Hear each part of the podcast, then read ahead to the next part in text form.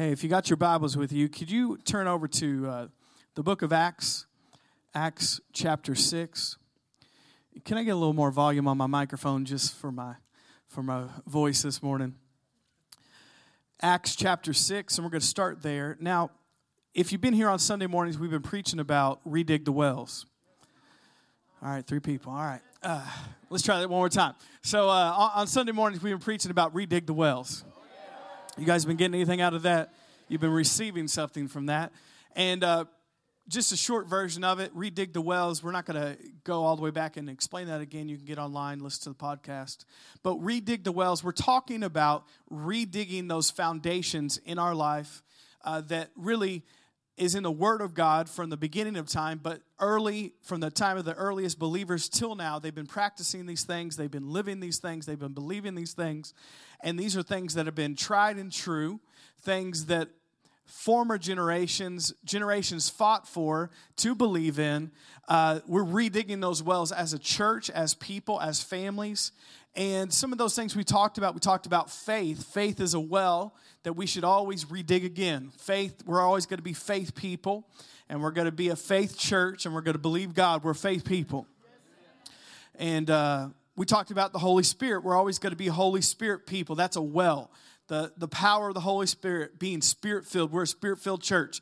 That's a well. Uh, we talked last week about healing and deliverance. That's another well that we never need to let go dry. That healing and deliverance is God's will for us, and it's true today, just like it was thousands of years ago at the beginning of the church. It's God's will that we are healed and delivered.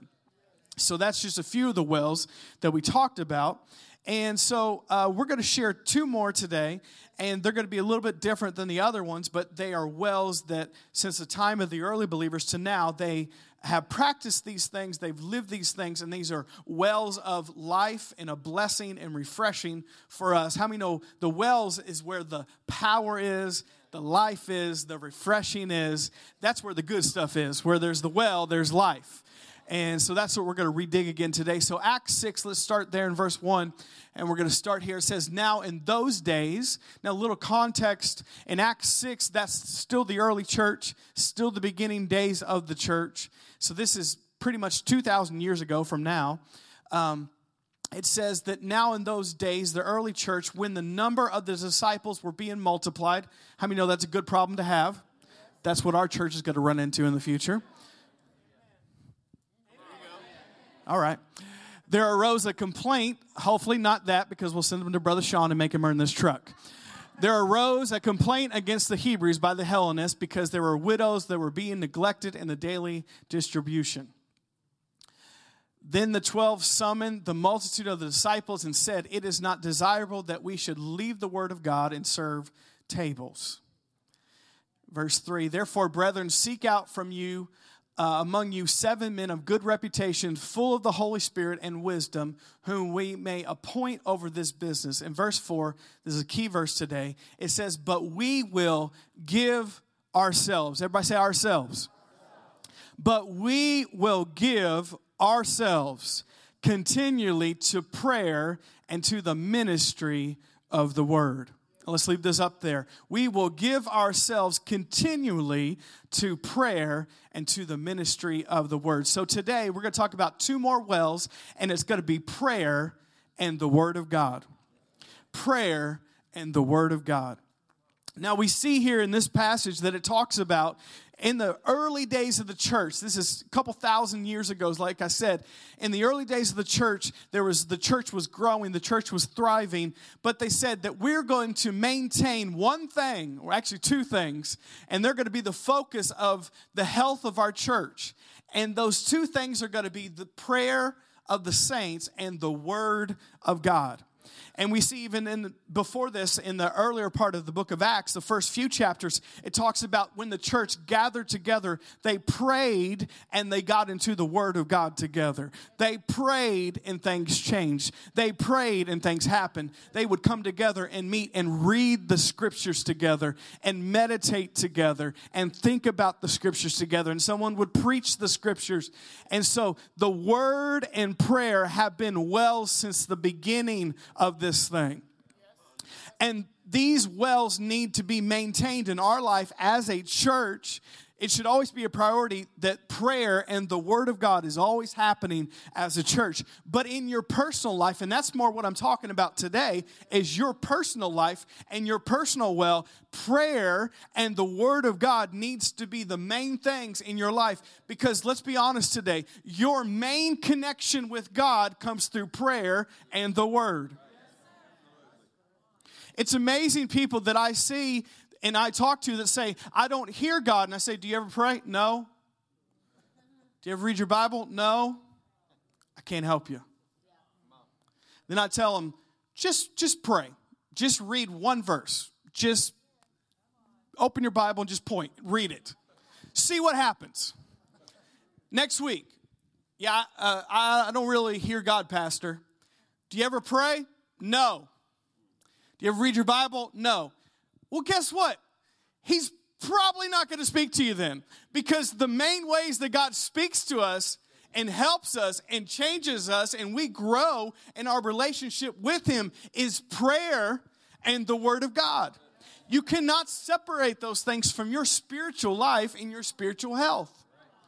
You will not be a spiritually strong person without prayer and the Word of God. There's no such thing because those are the most vital things in your life to connect to God, to grow in your relationship with God, to be strong spiritually is prayer and the Word of God. And so we're going to talk about these two wells, prayer and the word, word of God, and not just in a church setting, like I said, in your personal life. That's what I'm talking about today prayer and the Word of God in your personal life. Now, before we go any further, I already know when I say prayer and the Word of God in a church setting, now I've been in church 32 years, so I've heard this my whole entire life. There's a collective, eh.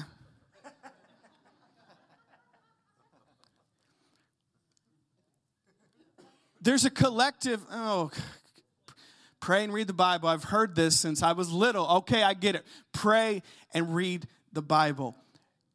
Now, I understand why some people feel that way, and we're going to talk about that later. Why some people they have a bad attitude about praying the Word because they've heard it so much. But I, am going to explain it in a little bit better way today that hopefully you will get interested in it and understand what I'm saying. But can we be honest? A lot of times it's because we don't know what we're doing with prayer and the Word of God, that's why we don't get anything out of it. That's why we don't want to do it. Even though we know it's good for us, kind of like exercise. If you don't know what you're doing when you're exercising, even though you know it's good for you, eventually you're going to stop doing it because you're not really seeing the results you want to see because you don't know how to do it the right way, even though you know it's good for you. Same way with eating right. We don't eat right because we don't know what to do a lot of times. So if you don't know what to do, you're not seeing the results, you're going to say, forget it. I'm going to get five guys and just call it a day.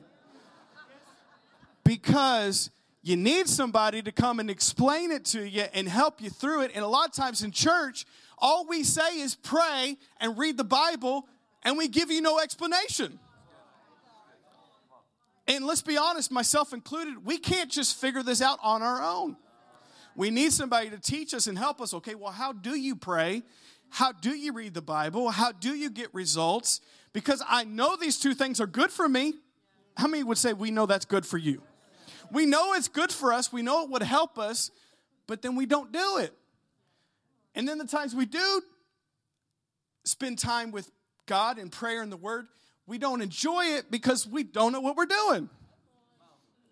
Uh, am I going to be the only one honest here? Okay. All right. So, we're going to get into this today because I, I don't want people to have that attitude the rest of their life, especially. I know not all of you have grown up in church, but a lot of you have. And since you've heard it from a young age, you kind of just tune it out at this point. When somebody says, read the Bible and pray, you're like, yeah, I got it. Yeah, okay. Tell me something I don't know. Read the Bible and pray. Okay, I, I, I know. But that's the worst attitude to have. And God can't help you when your attitude stinks like that. And so, hopefully, today we're going to change our attitudes and our thoughts towards prayer, towards the Word of God, because we got to realize these are wells of life and blessing and refreshing and power. And if you do this daily, if you do this weekly, if you make this a priority in your life, it will change your life. It will change your relationship with God. It will grow your relationship with God. It will change how you see your life.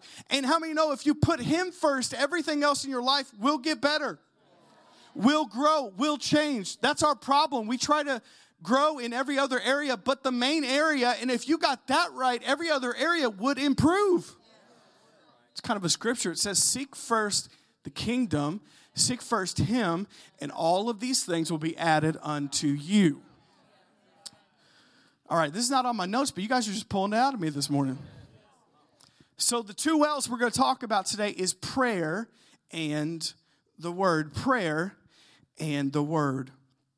It's very important, and as some would call these spiritual disciplines, there's a lot of spiritual disciplines that people uh, can do that are in the Bible, that are things that we should be doing ongoingly as believers in Jesus, like communion is a spiritual discipline. Um, Fasting is a spiritual discipline. We see uh, other things like taking a day of rest or a Sabbath day is a spiritual discipline. But one of the main two spiritual disciplines or practices is prayer and the word. And once again, just the word discipline already makes this service a bummer to you. Everybody's like, did he just say discipline? Great. I, my attitude started to improve earlier in the message and now it just dropped back down. But why do we do that? Now, li- listen to me, listen to me. We don't like the word discipline because I don't like it either because the first thing I think of is a spanking. discipline. You're getting a butt whooping. That doesn't sound fun.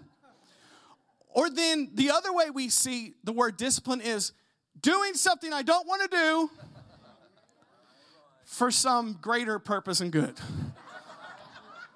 and I'm going to keep having to do something I don't want to do for some greater purpose, but I'm never going to like it. I'm never going to enjoy it. It's always going to be hard and tough, and I'm, just going to hate it my whole life, but I got to do it for a greater good. No wonder our attitude stinks then. But if you think of discipline, not just spiritually, but every other part of your life, discipline Every person in your life that is, that is a success and good at anything is disciplined. I'm not just talking spiritually, I'm talking every area of your life. I'm talking about athletes and business people, whoever you're thinking of. If they're successful and great at something, they are a disciplined person. Same way spiritually, anybody who's successfully spiritually it's not that they're just anointed and they're just winging it. They have some disciplines in their life that makes them a success.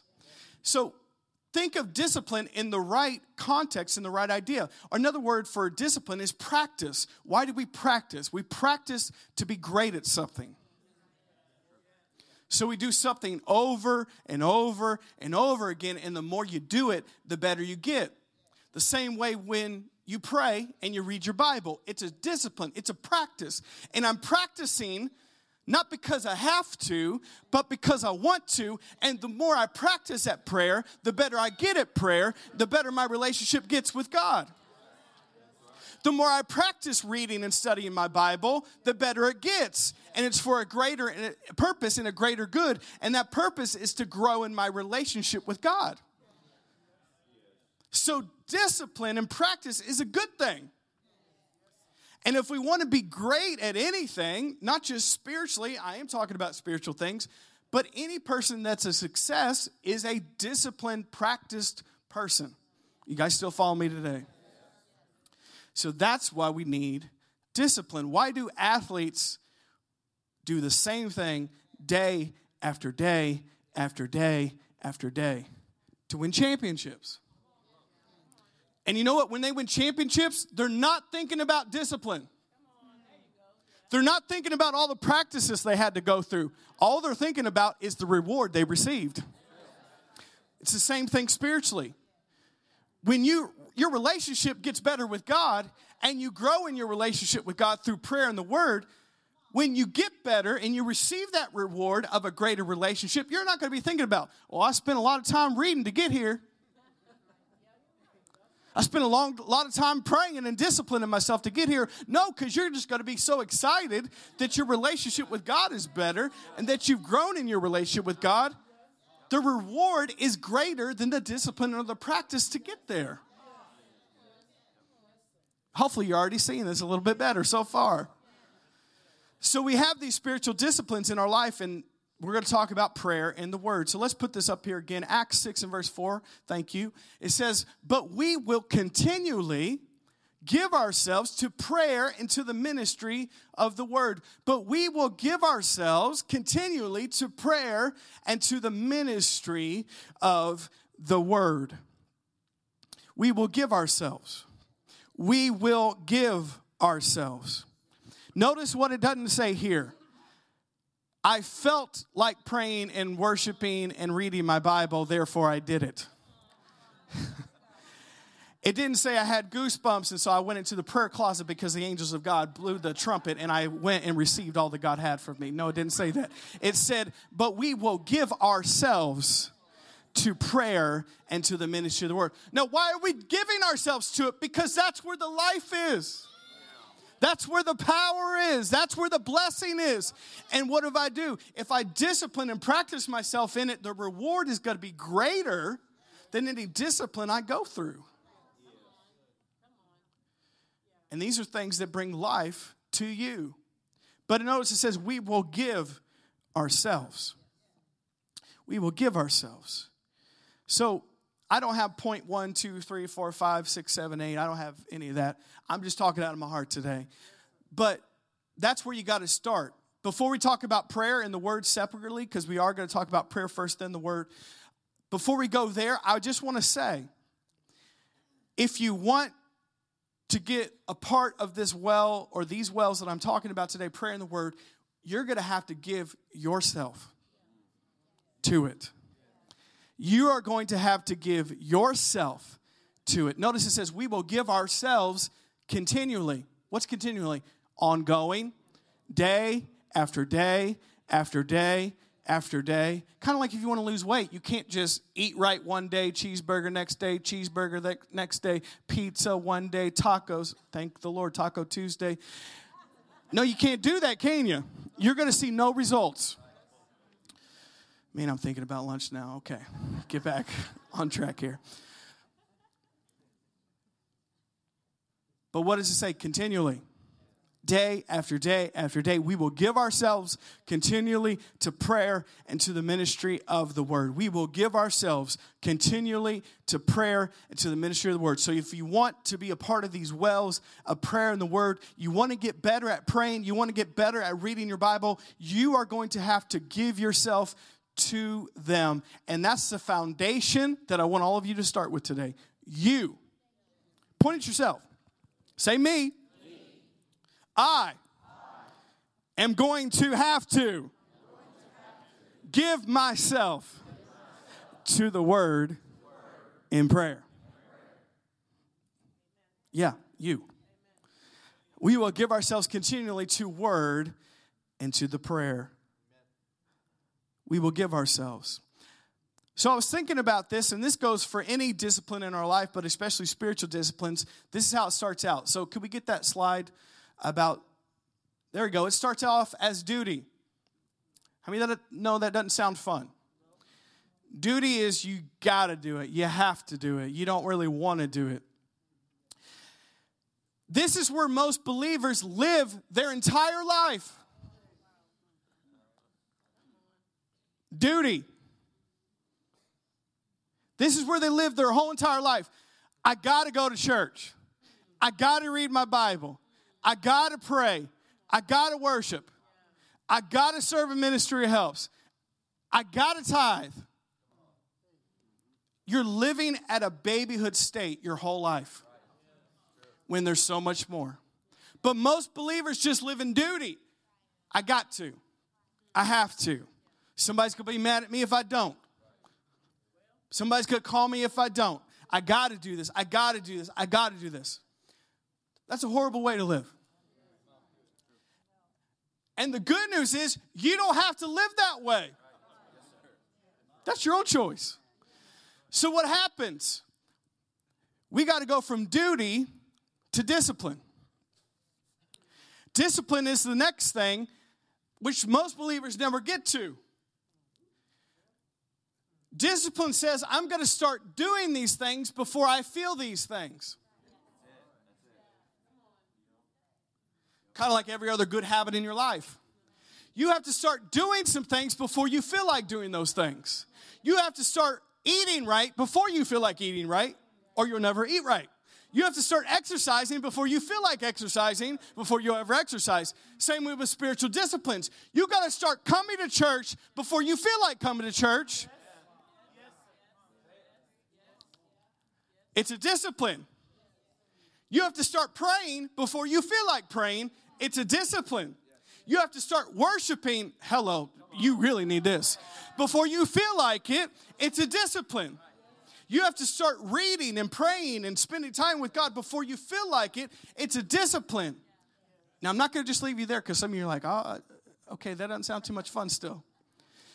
But there's something that happens when we discipline or practice the right things in our life. Gloria Copeland said this, and can we put up this quote? Whatever we give ourselves to, our desires will follow. So that's what discipline does. You are giving yourself to something, and the more you give yourself to it, your desires or your feelings and emotions will follow. But you have to give yourself to it first. Come on, am I making sense this morning? So, whatever we give ourselves to, our desires will follow. So then your prayer life and your worship life and your time with God and your word time and every part of your spiritual life goes from discipline to desire. So now I come to church because I want to. And I pray because I want to. And I serve because I want to. And I give because I want to.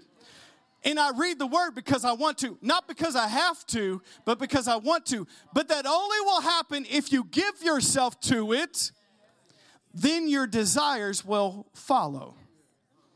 You guys receiving what I'm saying this morning? Whatever you give yourself to, that's discipline, our desires will follow. And then ultimately, it turns into delight.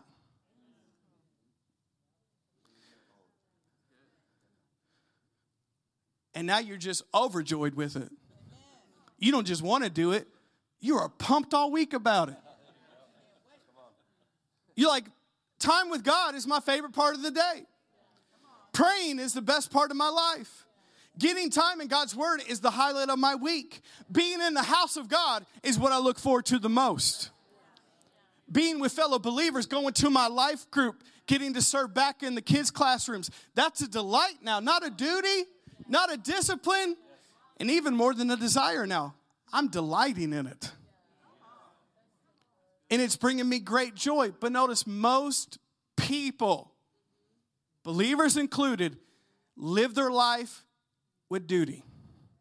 Not just about spiritual things, everything. Their job, their family, their health, their spiritual life. They live in duty their whole life not understanding that they have to take responsibility for their own life to change. And that their life could be so much better if they would wake up and take responsibility over their own life. And stop waiting on feelings and emotions and everything else to tell you how to live your life when another way to live and a greater way to live is possible if you would just give yourself to something greater than yourself.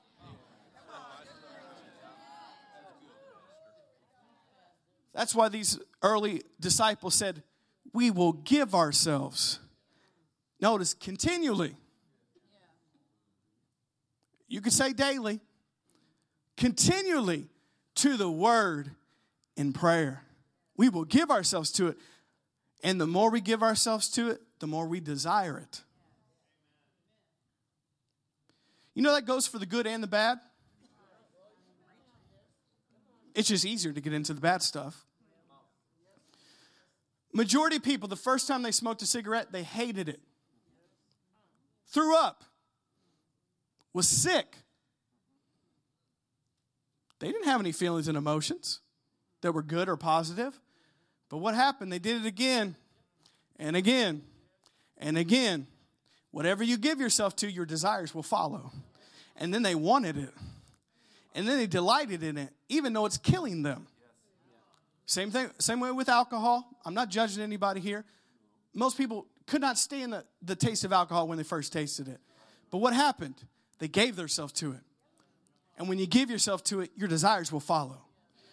And then you started delighting in it, and I need it to live my life now. So this goes for the good and the bad of our life, the positive or the negative. But today I'm specifically talking about prayer and the word, spiritual disciplines. These are wells of power in life we should never neglect. You guys follow me today so far? So it goes from duty to discipline. And notice when we discipline ourselves, we give ourselves to it completely. When you do that for a period of time, now I can't tell you the time frame, it's different for different people. Our desires will follow, and then we'll get into this place of delight. That you're overjoyed and you want to do it. And you can't, can't wait to do it. You can't wait to spend time in prayer. You can't wait to spend time with God and worship and, and get in the Word of God. And you can't wait to study stuff that other people are like, man, I don't even know if that makes sense. And you're like, oh, I love it. but you have to give yourself to it. You guys hearing what I'm saying this morning? You got to give yourself to it. So I want to talk about prayer first. I want to talk about prayer, and I just want to be very simple today about these subjects. I just want to give you a good place to start. So, Matthew 6 and verse 4, I talk about prayer first, then the word. They're both so important to your life, spiritual disciplines we need. Matthew 6 and verse 5. Now, this is Jesus speaking to his disciples about prayer. He says, When you pray, notice that, when you pray, assuming that's a part of your life. He was not like, if you guys want to pray. He said, when you pray, because duh, you're going to be praying, of course. You're a disciple, so you're disciplined. When you pray, don't be like the hypocrites who love to pray publicly and on the street corners and in the synagogues where everyone can see them. But I tell you the truth, that is all the reward they will ever get. But when you pray, go away by yourself, shut the door behind you, and pray to your Father in private. Then your Father, who sees everything, will reward you. Verse 7. Notice again, when you pray, don't babble on and on as people of other religions do. They think that their prayers are answered merely by repeating their words again and again. In verse 8, and don't be like them, for your Father, this should comfort you guys this morning, for your Father knows exactly what you need even before you ask Him. Your Father knows exactly what you need even before you ask Him. So I'm talking about prayer this morning first as a spiritual discipline, then the word. So I just want to give you something very simple, very basic. We're not going to go into all the, hey, this is the 10 different types of prayer, and this is, you know, this is what it says in the Greek and Hebrew. We're not doing all that today. I just want you to get, talk to God for starters. So I'm not trying to shoot low this morning, but let's just start there. I just want most of you because I know there is some people that in here that are prayer warriors that know what they're doing and they know all the types of prayer, and we appreciate you. You're holding this thing together. But most of you aren't there. No offense to you. I don't even feel like I am sometimes. I just want you to talk to God for starters.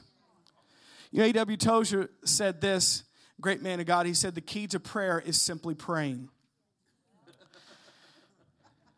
It's deep, I know. The key to prayer is simply praying. That means you just got to start somewhere. And the easiest way to give you a definition of prayer for you guys in here, whether you feel like you're very spiritual or you're not spiritual at all, prayer is just talking to God. Prayer is just talking to God. It's you talking to Him and Him talking to you. Prayer is a conversation. Prayer is you talking to God.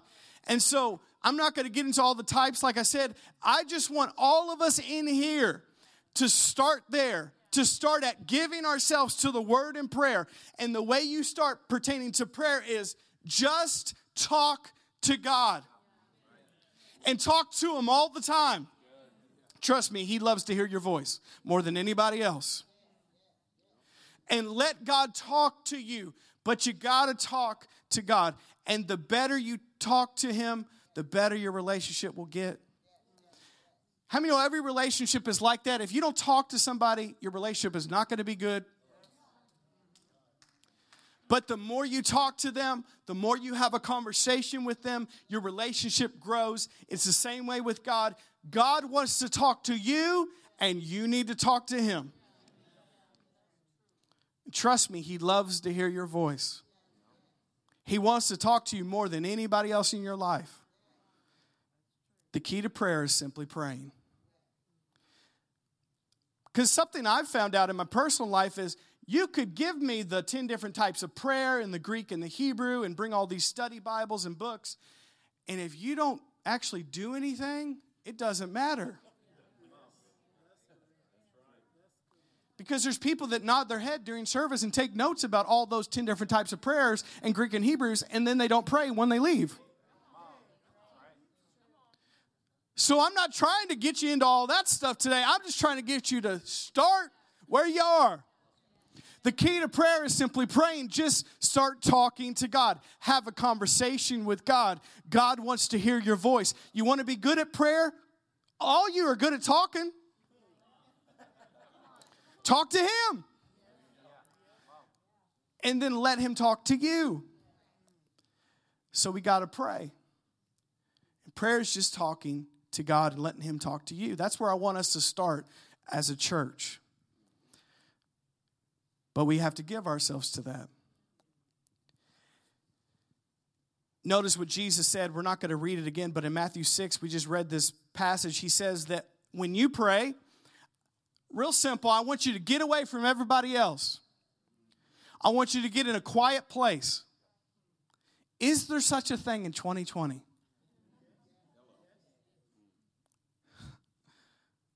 Some of you haven't heard a quiet place in 20 years, 30 years. We're all guilty of that. No condemnation. Why? Because we have technology with us at all times. The TV's on, the radio's on, the, the podcast is on, Netflix is on, our phone's on, our kids are talking, our wife or husband is talking. All sorts of things are going on. We're at work, it's busy, it's loud. Every place we go is noisy and chaos and busyness and confusion. And so Jesus says if you want to have a good prayer life, when you pray, you need to go somewhere and get quiet. Some passage says, shut the door if you need to. Maybe put some foam under the door so your kids' hands can't reach under there. nope, not today. Me and Jesus time. You have to fend for yourself. Pray that it all works out. You got to go away to a quiet place. Because you can't hear God's voice if a hundred other voices are speaking to you all the time.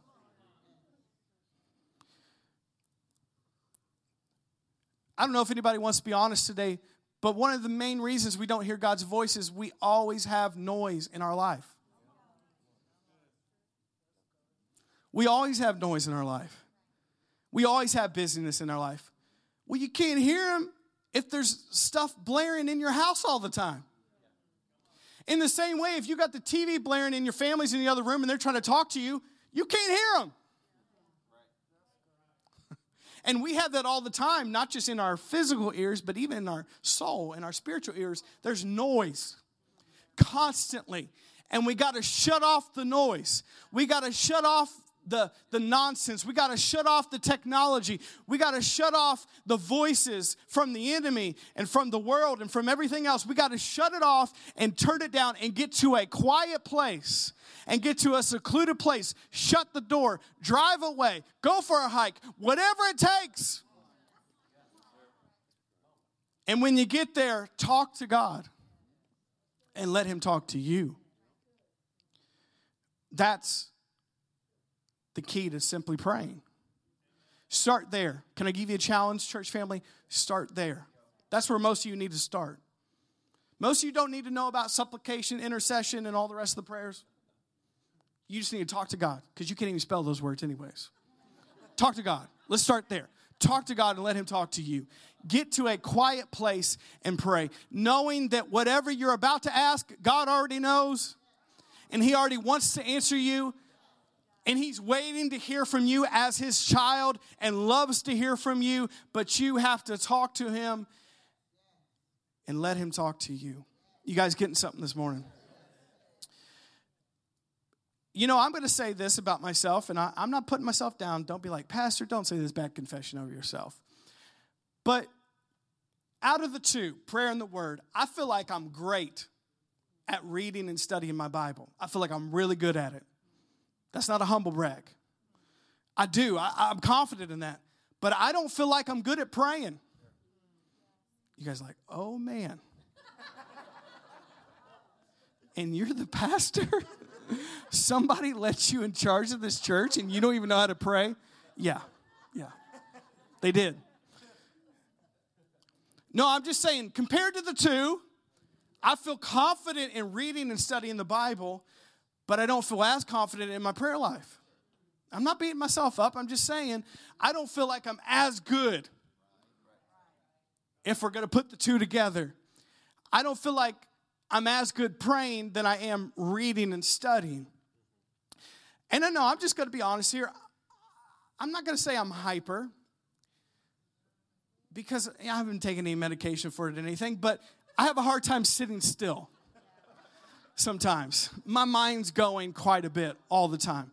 Even if I'm sitting still, my mind's still going quite quite a bit faster than I am. So I feel like with prayer, because of this quiet, secluded place stuff, when you get in a room by yourself, sit down, it just a lot of times i'm not as good as at that i don't know if some of you can relate to me or not i feel like i'm great at reading and studying but prayer i'm like I know how to talk to God, but I don't feel like I'm that good at it compared to other people. I'm like, some people are just like on their knees for like four hours, like praying in the spirit. I'm like, how do you do that? How do you hold that position? How do you not go get something to eat? I don't know how you do any of that. How do you just sit in a chair and just pray in tongues for hours on end, like without moving? I don't know how you do that. So I'm just saying, me personally, because I've, I've wanted to get better at praying. I better, right, church? Pastor, you better hear from God here. Dr. Jenkins is on the road now. You better do something. I'm trying. I'm trying. Listen, if, if, if it falls through the cracks, Miss Donna will pick it up. Somebody will listen. Okay? Brother Les, I'll call him like, Brother Les, did you pick anything up? Because I'm not hearing anything from God. So it'll work out. We'll be okay. But this is what I figured out with my prayer life. This is just me personally, and, and don't say, Pastor, you're turning into a new age hippie. I'm not. I'm okay. But this is something that I've been practicing and trying. It's because I do like to exercise and I do like to go take walks and hikes. I realize what's better for me when I try to pray in that office right there, I stink. I'm not good at it. I don't know why. I just I get distracted and I feel like you know, it's just too much. So I figured out for me personally, I need to walk and pray. That helps me. So I've tried this a lot recently, especially the last six or seven months. When I go take hikes, and I'm not going to tell you where because you're going to be following me, but it's, it's near here. Some of you know where I go hike all the time. When I go take hikes, this is what I decide to do. Instead of putting my headphones in like I always do, I don't take them with me. And when I take hikes, first of all, it's just good to get your body moving, get, get some fresh air. But I realize when I walk and I pray, I'm way more engaged and I'm way more focused than I am when I just try to sit in a chair and pray. Now, I just wanted to share that with you because some of you put God in such a box or prayer in the word time in such a box, you feel like if I don't do it this way, I'm not doing it right. Who said? Do you? We are all different people, made up differently. If you're praying and you're really talking to God, wherever it is and however you're doing it, if it's working, keep doing it. If you read your Bible and it's in a little different way or unique way, keep doing it because if it's working, it's working. We're all different. We all cannot do the same exact thing and expect the same results. We can't. So I'm just saying, for me personally, your pastor, I've realized for myself, if I want to pray, the best places for me to pray is in my truck driving, because I do like taking drives. So does dad. But also, I realize when I go hike, I'm not bringing my AirPods, I'm not bringing my cell phone. I'm going to talk to God. And I feel like I get so much more accomplished because I'm focused when I'm walking. That's just me. Don't say, Pastor, you're getting into all. No, it's just me. And when I'm hiking and walking like that, I feel like my prayer life is a lot more focused and I'm thinking the right things instead of just sitting in a chair in my mind going. Anybody there with me? So this is just your pastor talking freely. Hopefully you don't think less of me, but I want to get better at praying, and hopefully you guys do too. But the key to prayer is simply praying, and you have to figure out what works for you. But the main thing is get quiet and get away and talk to God. So, let's go a little bit further. Let's talk about the word for a little bit today. 2 Timothy 3 and verse 14.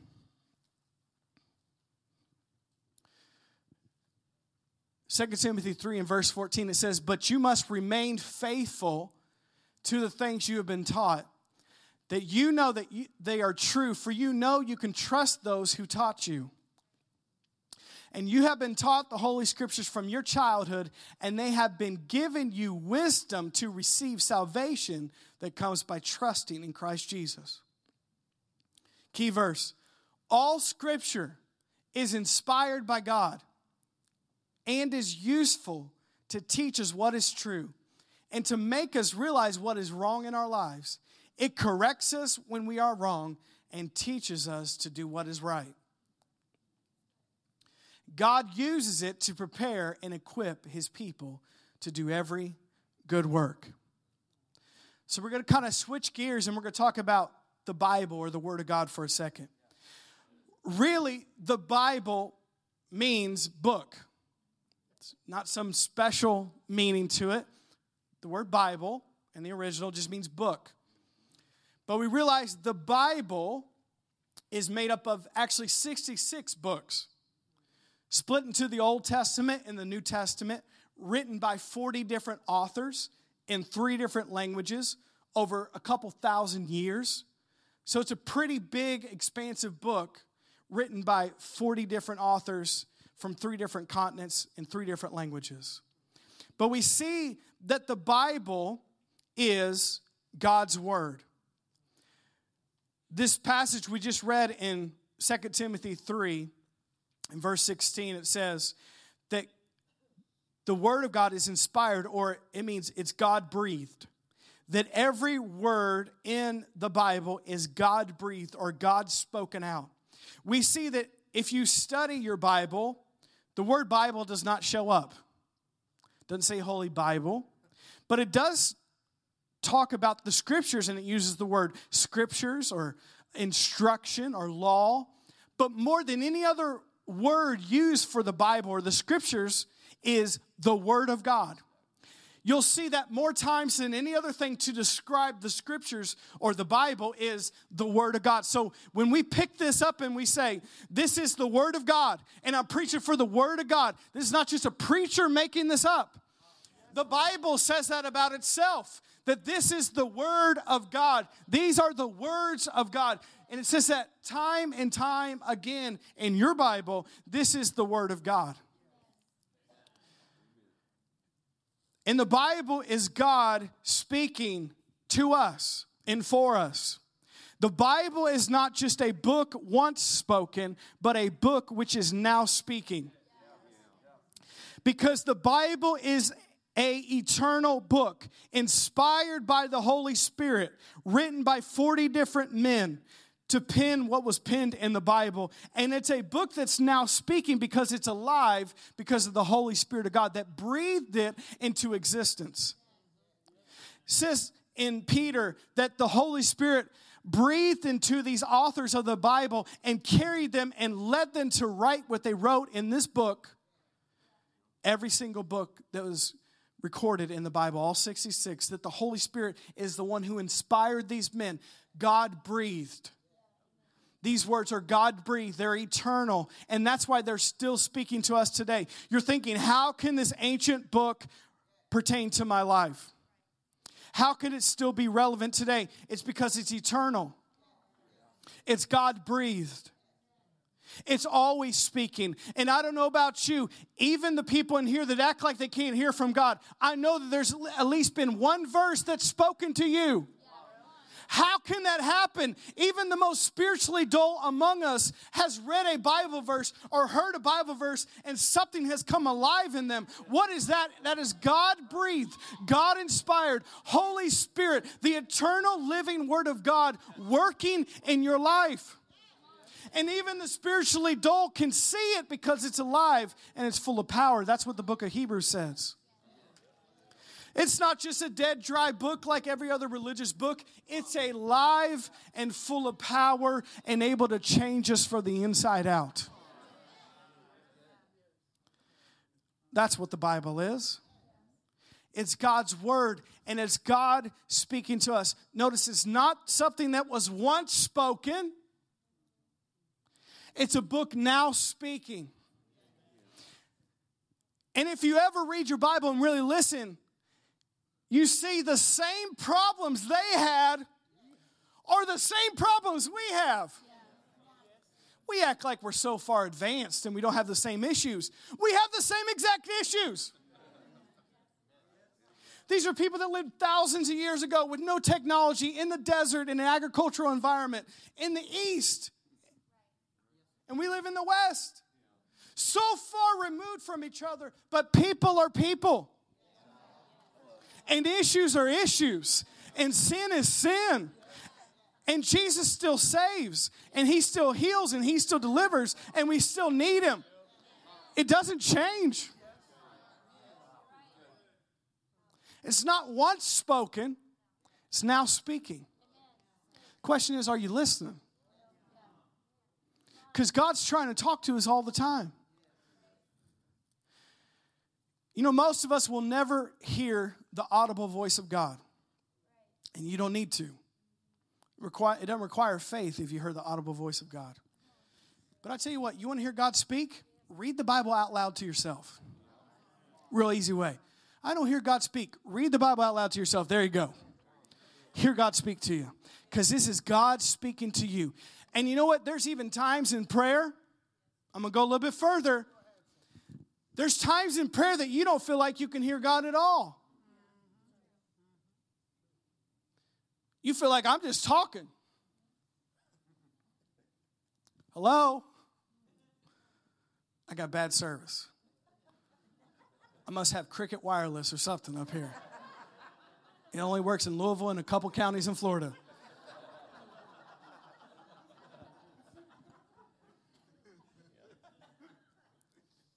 But there are times that even in your prayer life, you're talking to God, which you need to, and you feel like, I'm not hearing anything. But in, even in those times, we have a way to hear God the Word of God. We're never without answers, we're never without hope, we're never without a confidence knowing we can hear the Word of God. Even though we might not always hear Him with our physical ears or even in our spirit man, we can hear Him through His Word because it's now speaking. Come on, is anybody getting something this morning? This Bible is now speaking. It's more relevant today than it's ever been. And it's a well of life if we would just get in it. It's supernatural, it's divine, it's eternal. It's the Word of God. And notice we got to give ourselves to it just like we have to give ourselves to prayer. It's a decision, it's a choice.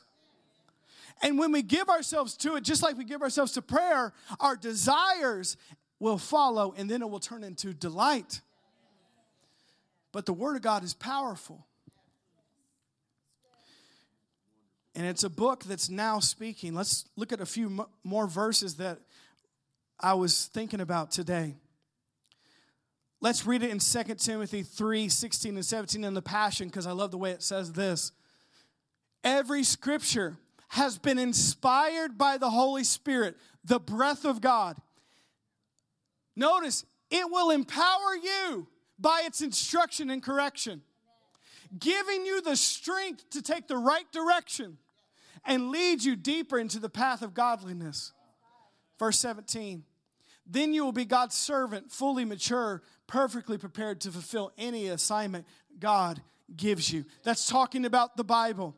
Let's look at Psalm 1 and verse 1 speaking about the word. It says, Oh, the joys of those who do not follow the advice of the wicked, or stand around with sinners, or join in with mockers. But notice, but they delight. You guys remember that word? But they delight in the law of the Lord, or the word of the Lord, meditating on it day and night. Notice what happens when you do that. They are like trees planted along the riverbank, bearing fruit each season. Their leaves will never wither, and they will prosper in all they do. That's a promise for those of us who get into the Word of God and make it a part of our life day and night and meditate on it. Let's look at Joshua 1 8. Joshua 1 8 says, Study this book of instruction continually, meditate on it day and night, so that you will be sure to obey everything written in it. Only then, when you, you succeed, and prosper in all you do. Speaking about the Word of God, it says, Study this book of instruction, and you will prosper and succeed in everything you do. Come on, are you receiving that today? That's what the Word of God does in your life. When you study it, when you meditate on it, notice it says it gives you wisdom. That's beyond your natural worldly understanding in mind. It gives you godly wisdom to make the right decisions. It gives you godly wisdom for correction. It gives you godly wisdom to make the right step and do the right thing. It gives you godly wisdom to walk in the plan of God. Notice, but when we meditate on it and think about it and study it, it says we are going to be like a tree planted by the rivers. I'm preaching better than you're responding. Planted by the rivers of water that brings forth fruit each season and will prosper in everything you do. And Joshua just says, when you meditate on this word, you will succeed and prosper in everything you do. We all want that. How do you get it? Self help? I need to put in more overtime. That's how I prosper and succeed. Nope. I got to get my kid in the best college. Nope.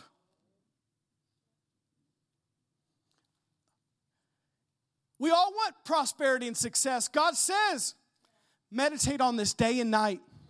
Study this, read this, give yourself to it. And the more you give yourself to it, you will prosper and succeed and have wisdom in everything you do. Come on, are you receiving this today? Because God's word's alive. God's word is alive and full of power. It's God breathed. Can you see that today? That's what everybody wants. But everybody's going about it the wrong way. and notice when it says prosper and succeed, it's not just talking about money. That's just one part of it.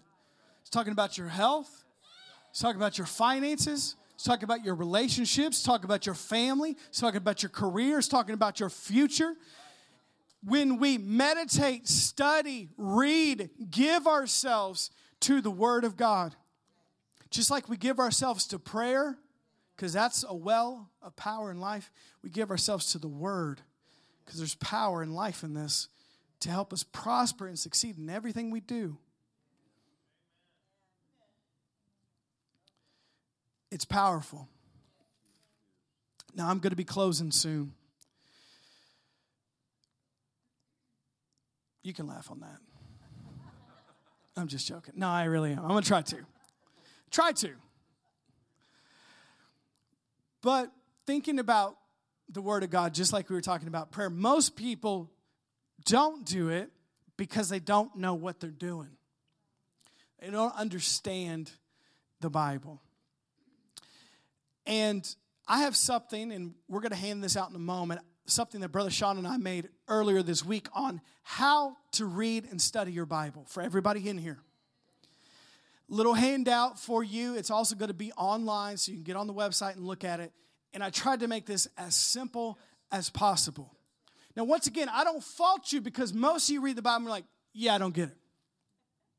There's reasons you don't get it. And if no one ever explains to you why you're not getting it, you're never going to get the fullness of the Bible. Now, I'm going to give you an example before we talk about this. So, believing that the Bible is fully inspired and God breathed. Growing up in church, you know, I read the Bible just like a lot of you, and there's parts of it that you understand that are pretty easy, like Jesus, sayings, like John 3:16, Ephesians 3:20, God can do exceedingly abundantly. I can do all things through Christ. Understand that one. But most Christians stay there their whole life. Refrigerator scriptures, as we refer to around here. Most Christians stay there with just those couple verses and never go beyond that when there's so much more. Now, now really listen to what I'm saying because I want to help you know how to read and study your Bible because I, cause I get it. I know why a lot of you don't give yourself to it. But you have to realize that the Bible is eternal, it's divine, it's inspired, and there is so much more than you ever realized in this book. But the only way you get there is if you study and meditate on it. Most people are just satisfied with just reading it, which that's good. Start there. If you read one verse a day, start there. I would love it if you did that. But I know when I was reading my Bible, even as a young man, I felt like, is that it? Is that it? Because, like, there's some good verses, but then there's a lot of them, like, no idea. Like, I'm in Leviticus talking about scabs and costumes and altars and men don't shave your beard and stuff like that. I'm like, hey, but I need my beard. I, I like my jawline with my beard. So why can't I shave my beard? I'm in Leviticus thinking, what the heck? How is this inspired? How is this God's word? I don't get it. How is this helping my life? But I heard, no, every part of the Bible's inspired. You'll get something out of it. And I, I was trying to think about this. Maybe you've thought this before. Is that it? I want to encourage you there's so much more. And I'll tell you the first time I really found this out, and I know we're going on 59 minutes, we're about to wrap up here. You guys still want to hear the end of this? So, the first time I fully realized this was in a Portland Bible College class. And I was listening to this professor talk about how to study and research your Bible, and I thought I knew pretty much what he was going to say. And I was thinking, like, he brought up like a parable I've heard my entire life, like the prodigal son. I was like, yeah, prodigal son, that's pretty straightforward. But this professor, because he had studied his Bible and he knew where to find all this information, he told me the prodigal son story in a way I had never heard it before. Because he talked about the context of the prodigal son son in the culture, in the original languages. And the prodigal son, when he did this, this means this. And when he went to this town, it's symbolic for this. And when he when he put on the robe, it stood for this. And when he put on the ring, it stood for this. And when he f- killed the fatted calf, this is what it meant. And I was thinking, I have never heard this stuff a day in my life. The prodigal story was good, even without all that. But once you knew all that, you're like, oh my gosh, this is inspired. And I want to challenge you with this because that was the first time that I ever was like, oh my goodness. I realized there's so much more. And this is the example I had. I was playing in the kiddie pool. And that's what most of you are doing with your Bible reading. You're still at John 3:16. You're still at Jeremiah 29:11. No offense to those verses. You're still, and I can do all things to Christ. Great verses. Put it on the refrigerator, confess it. But there's so much more, and you're satisfied playing in the kiddie pool. And your goal is to get wet, which is good. And you'll get wet in a kiddie pool. But you're satisfied in the kiddie pool when there's an ocean of revelation and wisdom, and you don't know how to get there. And that day right there, I realized I'm in the kiddie pool over here. And if I actually did some study and research and really read my Bible and got into it like I can get uh, into other things that I'm interested in. Oh, I don't know how to study. Oh, but you know all the stats of your favorite team from last year. But you don't know how to study? Okay. And there's an ocean of revelation and wisdom, and I'm okay with just getting wet in a kiddie pool.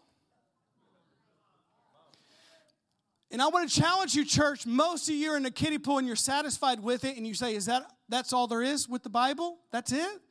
No, there's so much more, and you don't even know. There's so much more, and you don't even know.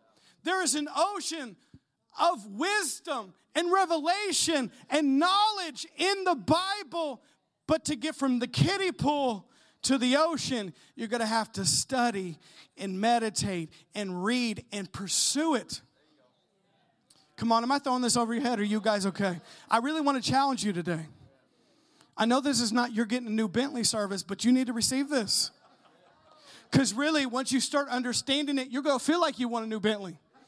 When I started realizing there was way much more in the Bible than I ever knew before, it'll make you want to take a lap. It'll make you want to get into the Bible. And I'm telling you, there's so much more, church.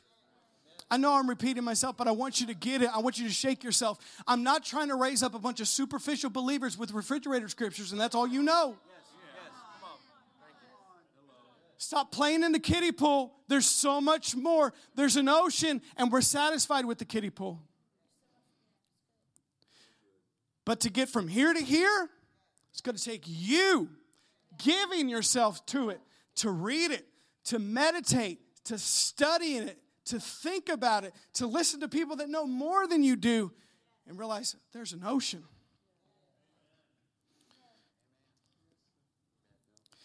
Is another way I, I thought about it is thinking about if you went to a place on the earth where there was diamonds or, or, or gems in the ground, if you went to a place that was known for that, you know what? You could get some stuff off the top. You could. You could probably find something here or there. That's where a lot of us are like with our Bible reading. If you just read it, you'll get some stuff off the top. You'll find a few diamonds and gems in there. But the good stuff and the big stuff, you're going to have to dig for. You're going to have to dig for. And sometimes other people can dig for you and help you, but sometimes you're going to have to dig for it yourself. And the more you dig, that's where the big gems are. That's where the big diamonds are. But notice it's going to have to take your effort. We will give ourselves to the word and prayer and start digging. And the more you start digging, you realize that's where the diamonds are. That's where the gems are. So stop being satisfied with just getting stuff off the top. I know I'm go- going a little bit longer today, but I really want you to get this. So we will give ourselves to the word in prayer. And I want to tell you, there's so much more in your Bible than you ever knew. There's so much more. Stop being satisfied with shallow Bible reading in Christianity. There's so much more. And you've been taught well in this church for 35 years, but I'm even saying there's so much more. And you don't go to a play with a church, but there's so much more.